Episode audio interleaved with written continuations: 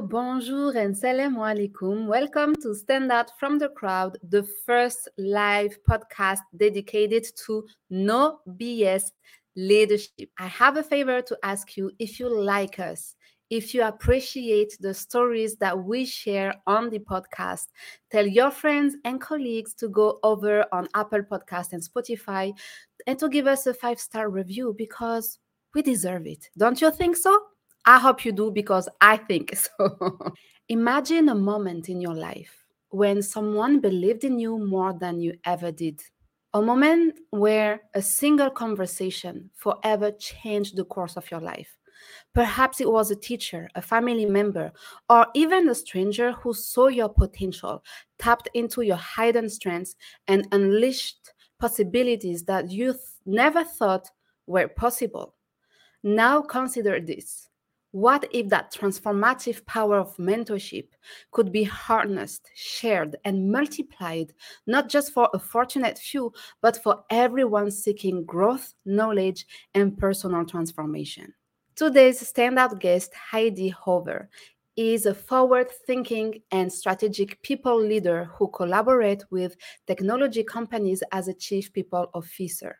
She is also a devoted volunteer and community advocate who supports many organizations as a board member and mentor. So please help me welcome Heidi to the Stand Up podcast. Hi, great to be here. What is it that you do and why does it matter? Oh, it's such a great question. You know, I think uh, when I originally started my career, I, like many people, wasn't uh, quite certain uh, where what that journey would look like, and I uh, have spent uh, much of my career in human resources, people experience, people and culture. Um, you know, it evolves uh, depending on you know the year and obviously the organization you're working for. But essentially, um, I'm a leader. I'm a people leader. I help to create great cultures and organizations that uh, where people can bring their authentic selves to work, do amazing work. Um, and I think that, you know, I feel like much of my role is about innovating and adapting to the changing norms of business and the world of work. And it's been a really interesting journey so far. I think when I started my career, initially, you know, human resources was much more traditional, transactional. And today, information, you know, human resources is at the forefront of so many businesses' success. And I think that, you know, in the last number of years, we've really demonstrated strategic values and, and have demonstrated that, you know, without people, uh, you really don't have a business. And so it's nice to see that, you know, people and culture are getting the kind of the shout out that they deserve uh, at this, at this state, uh, this time. And there is something that you said that caught my attention. I'm a leader and this what this is what I do. And I love that. So now let's take a look a little bit uh, earlier and see and take a look at the things that have shaped the leader you are and that you were meant to be. So can you share a story from your childhood uh, or early life that had a significant impact on your decision to become a leader? I think that, you know, one of the things that struck me really early on that I appreciate today is that, you know, my parents both really loved what they did. Um, they, you know, had, um, you know, very different roles than, than mine, but they really liked what they they they did every day. They woke up, they were happy to go to work. They and that I I remember thinking to myself, you know, um, later on, I want to love what I do, and that's really important to me. And I mean, I instill that into everyone I'm talking to, whether it's former mentorship, uh, you know, parenting to my even my own little children. You know, finding something that you love to do is really important because you know there are going to be times when things go great and things don't go great. But you know, when you're passionate about what you do and it brings you purpose, really helps kind of you navigate through the journey. I would say that um, you know watching them navigate um, you know their own kind of you know jobs um, and seeing again the the joy that they had in that work um, instilled in me an interest to go find something that I love to do, and that was really important to me. I didn't want to be someone that didn't you know we call it the Sunday scaries today. Um, you know I didn't be that person on Sunday evening that didn't want to go to work the next day. And I've met people throughout my entire career who who are in that uh, position for a variety of reasons. They're not able to make changes. but I wanted to always love what I did. And so that to me at an early age showed me that, you know, regardless of the roles that my parents had and, and they were more traditional workers, you know, my dad was a, a like, I have a family of truck drivers and my mom worked for a, a local factory. They loved what they did. They made connections with their colleagues. Um, and they, every day they enjoyed going to work. Um, and that to me always resonated even as a young age. I knew they loved what they did. And I was like, okay, wherever I'm destined, I want to love what I, I do. It took me a while to figure out. It wasn't a clear cut path. Um, mm-hmm. Um, I relocated. Originally, I'm from the Eastern Townships in Quebec, a beautiful uh, part of the country. And I relocated to Ottawa uh, over 25 years ago. And I uh, was working full time as an executive assistant, administrative assistant for a management consulting firm. And I went back to college at nighttime and I did night schooling forever um, up until the point where I graduated, you know, 12 years later with a degree in HR.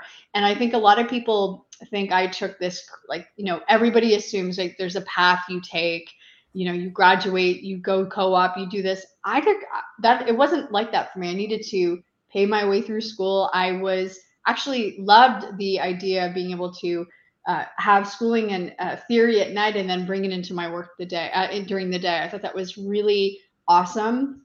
I think it made for better, uh, you know, better papers because I was able to bring what I was doing during the day and obviously kind of, you know, contextualize that in, in the work that I was doing for school. But I think it took it took me a little bit longer to get my uh, education and my academic piece done.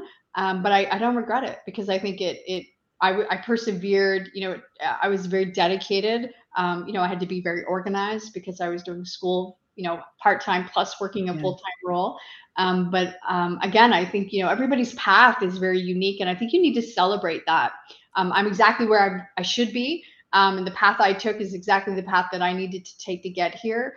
Um, and the learning along the way was incredible. And so I always try to share that with young people. You don't have to follow so and so's footsteps, follow your own, like make your own path and celebrate that. And there's going to be times when you're progressing, and there's going to be times when you're feeling like you're not. Um, you know, one of the reasons I started volunteering uh, was that I knew no one in the city, and I wanted to develop a network. Um, mm-hmm. I, wanted, I didn't appreciate how valuable that would be um, at that time. I wanted to meet new people and so I was navigating this new city on my own, uh, as many of us do when we relocate to new cities or countries. And so I started volunteering to establish a new network, and then I got hooked.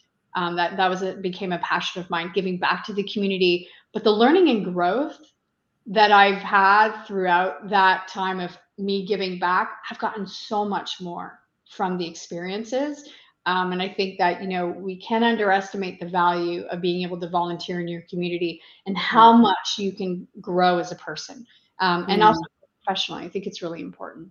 And so we're gonna come back to this topic uh, more in, in de- details a little bit later.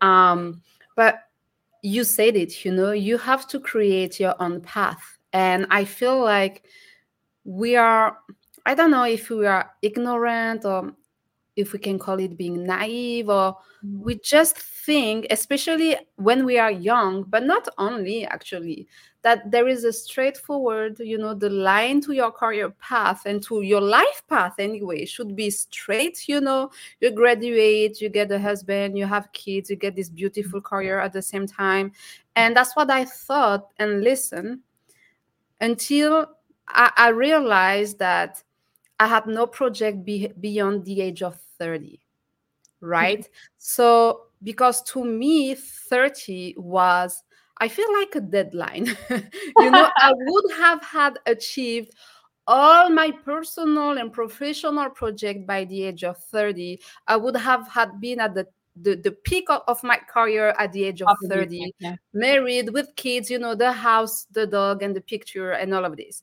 Um, and then i turned 30 and i had a breakdown for mm. weeks, days, and night, for weeks, I would cry. I would cry myself out because I obviously didn't achieve anything that I was on my, you know, to do list because life wasn't, you know, linear and life is never, never, no matter where you come from, life is never linear. But that's what I thought. And I turned 30 and I felt like I was a failure. And I even didn't know what to do with my life because I had never portrayed or projected myself beyond the age of 30. So I think we put too much pressure on ourselves when we are young Right. When actually, what we need to understand, and that's what, you know, we are having those conversation on this podcast, that mm-hmm. life is a journey and you have to be able to embrace your own journey. It is perfect. I like to say it is perfectly imperfect because mm-hmm. it is your own. It is yours and it shouldn't look like anyone else. No. And celebrating that progress and the maybe the missteps um, and you know, sometimes we do take a step or two backwards to go forward, and sometimes there are li- there are linear steps, right, where you're kind of going in parallel for a while. I think it's fascinating because as women, um, you know, we, um, I would say all genders, right? Like we have a lot of hopes and dreams as we're kind of growing up, and you know, there are as, as well a lot of pressure. Um, and I think you know, I'm I wish we spent more time, energy, and effort early on kind of paying more attention to what brings you purpose, what makes you happy, and then follow that because no matter where you end up, as long as you're doing work that is bringing you joy, bringing you purpose, you're going to be in a good place. And yeah. you know, many people will tell you, um, you know, when you find that, right? When you find when you get to a place where you can recognize that the work that you're doing truly brings you joy and that you would do it for free I will often make, you know, have this conversation with young folks that I'll mentor and I'll say, like, would you do this for free? Yes. Mm. When you get that yeah. immediate yes, you're like, this is what, this is your passion. This is what you should follow. Um, and I think that, you know, I got really lucky. I stumbled into kind of HR and I realized that HR is obviously a very, uh, you know, it, there's a lot of things that are under the HR umbrella. Um, I definitely am a generalist. It took me a while to, to recognize that you know, I'm happiest when I have my hands in all aspects of the function and not focusing or specializing on one area. And I would say that as I continue to grow in my career, the people leadership piece, like inspiring the next generation of leaders, that I mm-hmm. realized was something that I was really excited about. I love helping other people. That's my why and I only figured that out. Um, you know, full. I'm I'm in my 40s. 40s, by the way, better than 30s. Anybody out there wondering, like you, what's next? I think the older we get, the better we get. We're wiser. You know, we're just we have more time to reflect and appreciate what truly matters. And sometimes we have to slow down, yeah, to sort of you know speed up and figure that out. But I think my why is really about helping others. And once I started becoming a leader of others and helping to uplift and empower and inspire them, I was able to really uh, feel a lot more joy in the work that I was doing. And so now my kind of raison d'etre is anything that I'm doing. If it's a helping a founder launch a startup, or if it's about helping a volunteer organization, you know, uh, you know, create a new strategic plan, it's about you know, am I helping others, and and what does that look like, and and what's that rippling effect potentially? Um, that mm. brings a lot of joy and fulfillment i guess. Fulfillment totally. Yeah purpose right? We're all purpose. looking for that hierarchy right? When you think of the maslow's hierarchy that self-actualization piece um, you know what is it right now in your life that's not bringing you joy that you could change to bring you more joy in your life that can help you reach that purpose? Um, i think that's really important. Like we all know life is short and you know you want to make the most out of it. And so if you look at your life now and think in this aspect of my work i don't enjoy this. Well what could you add or change um, or negotiate right in that piece of work that could bring you more joy that might help have it be more fulfilling for you? Um, i think that's something to kind of be kind of reflecting on. Yeah. A question i like to ask all my guests is if i were to ask your loved ones three words to describe oh, wow. you what would they say? I'm thinking of my husband. So I'll think of my my partner in life. Um, you know, my one of my you know my favorite people ever. He, he I suspect because we've talked about this. I would say he would say generous of spirit and of my time, which is why I mentor a lot. Yeah. Uh, he would probably say um, I have good instincts. So my instincts on people are really strong and uh, I would say loving, caring. Yeah, loving, caring. I can uh, we can say right. This is also why mentorship is such a big part of your life. But let's get back to uh, trusting your instinct. Mm. I, I, I feel as as a woman we have a, a strong instinct, mm-hmm. but most of the time we don't listen to it. right. right we don't know how to do it we ignore it or sometimes we feel something and we don't even know this is what our instinct is. Right. So is that something that you learned to listen to or and to trust? Or that's something from a very young age that you always knew you know this this this deep feeling or the, this inner voice that like mm, i gotta trust myself. I gotta trust my gut I would say later, later, midlife. you know, midlife so far. Oh, tell us more about that. Probably more in my later 20s. Um, I started sort of trusting myself a bit more. Um, and I think doing that reflection, um, you know, having a growth mindset is really critical. Um, I think that, you know, and I know we, t- you know, a lot of um, great, um, you know, available information out there about growth mindset. But to me, it's really about you know taking the learning doing the reflection and then you know making changes to um, enable whatever that growth needs to be. And i would say from an instinctual perspective um, you know it starts with trusting yourself first and foremost. It is about you know and i think that's really important when you do start mentoring is that you need to be able to trust yourself first before you start you know doling out advice and counsel and guidance to other people and i think that that was definitely you know when i started um, mentoring more and more in my later 20s as i started growing my own career more um, and and becoming more the mentor not just the mentee i had to start having those conversations with I know this is the right direction, the right um, connection to make, right? Um, you know, I, I love making connections for people. That is something that brings me a lot of joy. And maybe that's the in, in the recruiter in me, right? Um, I mm-hmm. love kind of bringing people together that should be together. But I think uh, you have to start listening. Like, I feel this way, um, and this is why. Now, I've worked for a lot of technology companies, a lot of data companies. So, what I think, even in my later 20s, early 30s, I started realizing I needed to validate that, not for me, but for others. So, I feel really strongly about this. And here's the data to prove the rationalization as to why yeah. I'm wanting to make this decision or go this route. And I think that that is about built confidence over the years, where like I felt really strongly about this, whatever it is. I'm going to go get the data now that can complement that decision. Yeah. And then that inevitably boosted the results of being able like that instinct was right on making that connection hiring that person you know um, you know not moving ahead with this project at this point in time all of those things that you know when you you have to use judgment like if you think about it every day all day we're making thousands and thousands of decisions often without even thinking about it why sometimes do we go oh, I know the answer, but I'm going to question myself at this point. Yeah. Maybe it's as simple as just saying, I'm not actually going to question myself. I, I'm going to just going to go with it. I'm going to do it. Um, you know, I, someone once said to me, I, I, I once said, "Oh, I'm going to fake it until I make it," and I said, "No, you're going to face it until you." Yeah, I love Ooh. that. Right? Let's We're, say it again. Let's say it again. Face it until you make it, and I think that's super powerful. It is. And I definitely don't believe into the fake it until you make it. I don't believe this is healthy and I don't believe this is sustainable on right. a personal level and on a relationship level. You don't want to fake a, a, a, person when building relationship with others just because you believe it's by faking it that you will make it happen. No, right. face it. I love that.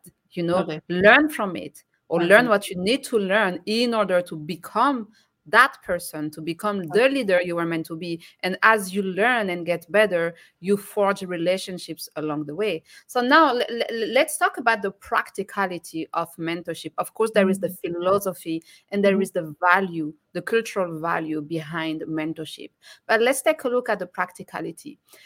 How did you leverage your community work to stand out from the crowd while advancing your career?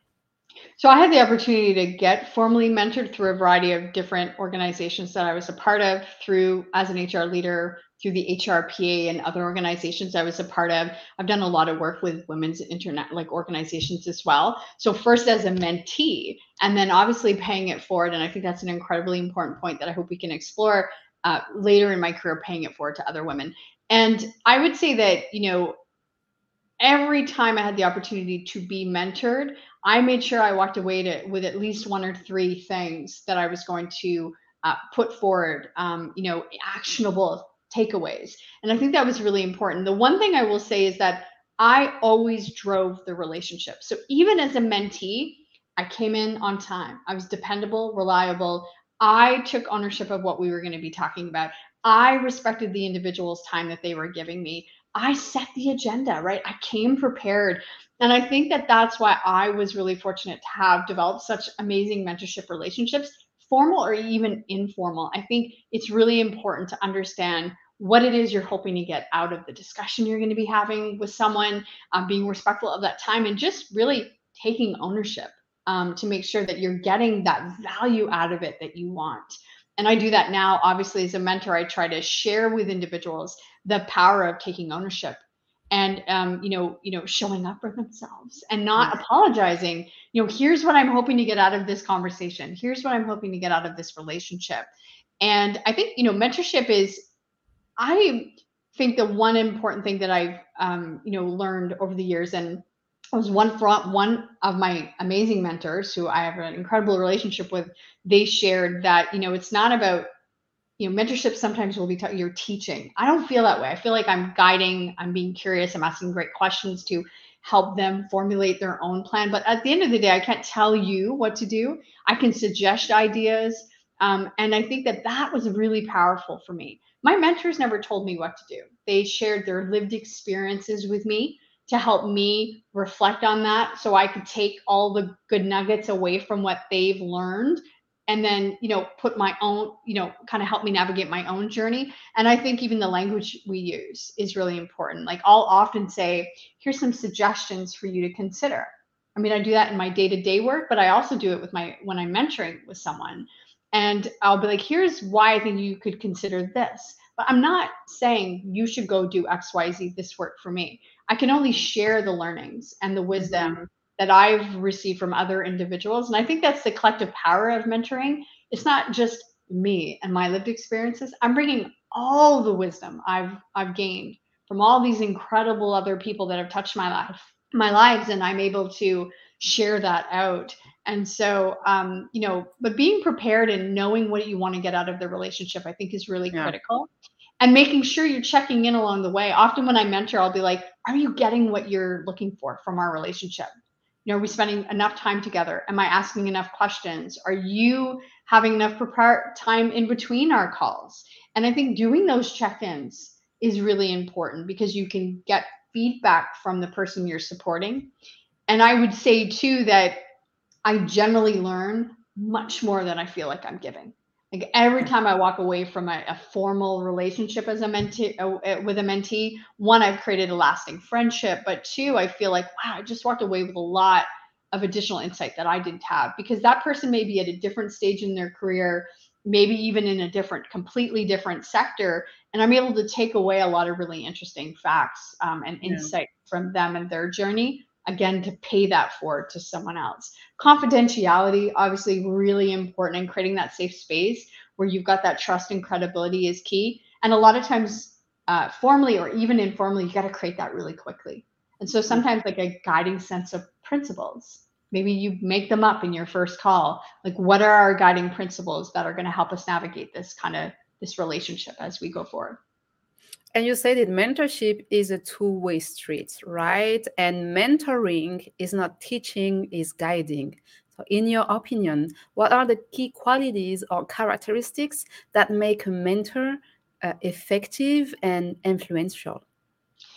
Being present and truly if you're going to commit commit and be intentional with your time you know be honest too if you don't have the hour you know but you've got a great 30 minutes then then be okay to say I've got 30 minutes and then be truly present. I think being curious and being open-minded is really critical and again that sense of uh, trust and credibility is i think imperative once you lose that it's harder to to to get that back and i think you know um you know just showing up in your best self um, um, you know, and and being available for someone else and being a sounding board. And I think, you know, I mean, I think the biggest takeaway for me is what does this person need? What are they hoping to walk away from at the end of this discussion? Because at the end of the day, at the end of the discussion, you want that person to feel like this was a really good use of my time with Heidi. You don't want them to walk away and go, I, I, I that wasn't a great use of my time. I could have gotten, you know, I could have gotten, I didn't get what I was looking for. So I always like to kind of mm-hmm. initiate that right off the get. Let's set some expectations for success here. What are you hoping to get out of it? How can I make this conversation, um, you know, the most comfortable for you? Um, and so you can establish that trust, that rapport right off the bat. Um, but I think being present, really showing up intentionally and authentically as possible, and and being willing to share your experience as well. You said it. It's not one way it's not fair for me to ask you all the questions and for me not to share some of my own lived experiences with you. It, it really needs to be a two way discussion. And I think both parties need to kind of own that. Exactly. And we have a great question from Erin uh, who is joining us from the UK. Uh, talking about mentoring, can you explain the situation where mentoring falls on your shoulder by a default system, not necessarily when you set out to be a mentor? Oh, that's a very good question. Mm-hmm. And I believe those kind of situation can happen happen when there is a mentorship program within an organization.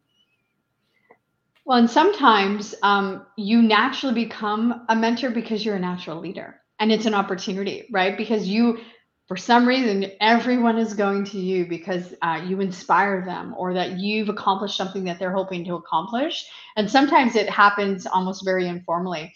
Um, and I mean, I, again, you know, taking stock of whether that is something you're comfortable with or not, but it can be a great opportunity. I think long before I officially started mentoring, I was doing it informally, just um, you know, naturally you know people would start coming to me and that that that does demonstrate you're that natural leader. People are going to you because they trust you. They think mm-hmm. that you may be able to support them validate their ideas be an incredible sounding board for them so i think it's an opportunity i think you need to determine your comfort zone with that and obviously make sure that if it's I mean, related to a role particularly that might lead to people leadership uh, possibilities and opportunities for mm-hmm. you down the line, just because naturally you're taking that role on as a mentor. I hope I answered the question uh, in the way that the person was hoping to get an answer, uh, but that's what I'm taking away. I, I definitely see this as an opportunity. Yeah, yeah, yeah. Yeah, nature and nurture dichotomy, exactly. Yeah, uh, Erin. So, mm-hmm. a, a, recent study um, in the UK um, revealed that a shocking 71% of female workers uh, feel underappreciated at work, so mm-hmm. facing barriers uh, to career progression. So those numbers are for the UK, but we know in the US, in Canada, in many countries in the world, uh, this is the, the we share similar challenges and, and similar situations as women in the workplace. Um, how can mentorship um, go a step further and support a woman's career progression? I think it's an, an important element of, of, part of that sort of that that pathway that you need to create for yourself. And I'm going to say that again: that you need to create for yourself. We talked about that at the beginning of the call.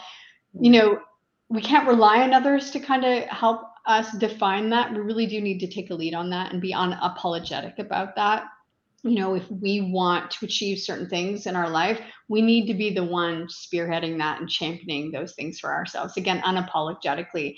And so, even if you think, well, Heidi, that's great, but I don't have access to a mentorship program, I can't afford to join a, a program, or I'm not even sure where to start, you know, it doesn't have to be formal. It could be informal. I've many people reached out to me over the years through, um, you know, different organizations I've been a part of, um, or when I meet someone at an event, or even someone reaching out to me on LinkedIn asking for a discussion about a particular topic.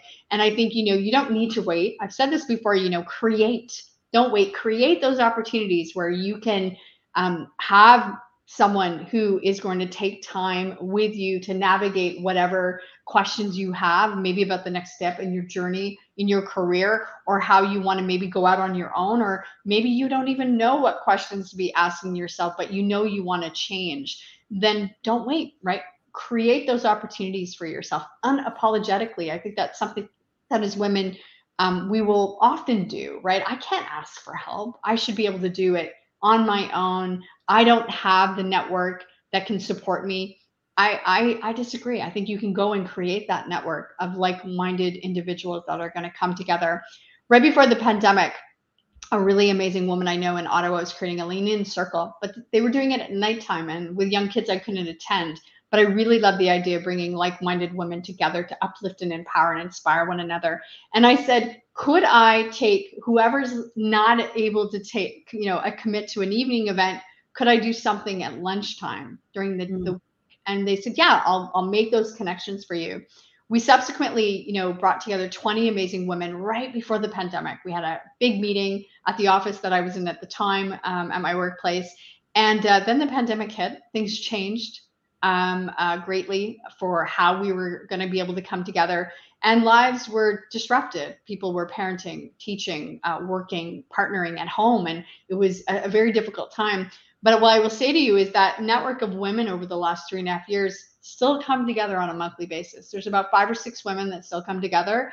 And I'm still in touch with a lot of the women that originally were in that lean in circle. But that was an opportunity we created for ourselves mm-hmm. because we mm-hmm. were looking for a community of women to come together and we all have very different backgrounds, but what we have is a friendship and a safe environment where we can come together. And a lot of times we're celebrating each other's success and uplifting each other and motivating and inspiring each other when we're navigating like real life things, whether it's career or things that are happening personally. And so I think that, you know, don't wait, go create those opportunities for yourself, even if it's just one other woman initially, right? Create a circle and then that might grow into something or maybe you keep it really small but you know those opportunities are there and women do generally speaking have that open mind and heart uh, to want to help each other out.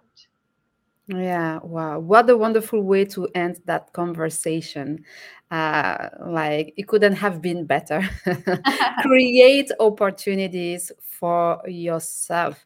Do not hesitate to ask for help. This is something that mm-hmm. i did struggle with. Now I, I i feel i feel much more comfortable asking for help or you know reaching out to people and asking questions. You know sometimes i'm confused i need clarity. Mm-hmm. and it makes your life so much easier. You have no idea. So if you were holding back holding yourself back from asking mm-hmm. questions asking for support you know do it Stop that nonsense because at the end of the day, we are doing this to ourselves. No one. And else. the only other thing I would share is that, you know, a lot of times I've been asked, when should I start becoming a mentor? When should I start mentoring? And I'm like, now, right now. Because you are wherever you're at in your career, you've got lived experience you could pass on to someone else. And so don't wait, you know, get out there, be open to those opportunities. Um, and, you know, I think especially if you've had the opportunity to be mentored, make the time to pay that forward to someone else. There's a lot of individuals out there that could benefit from a friendly ear um, and a little bit of advice and counsel. So, yeah. So, Heidi, thank you so much for being a standout guest today. Uh, we have definitely learned a lot. Thank you so much for your time, for your openness to share your story with us. And for those of you watching and listening to the podcast, I will see you next week for another episode of Stand Out from the Crowd. Thank you. You stay safe and you take care. Bye bye, everyone.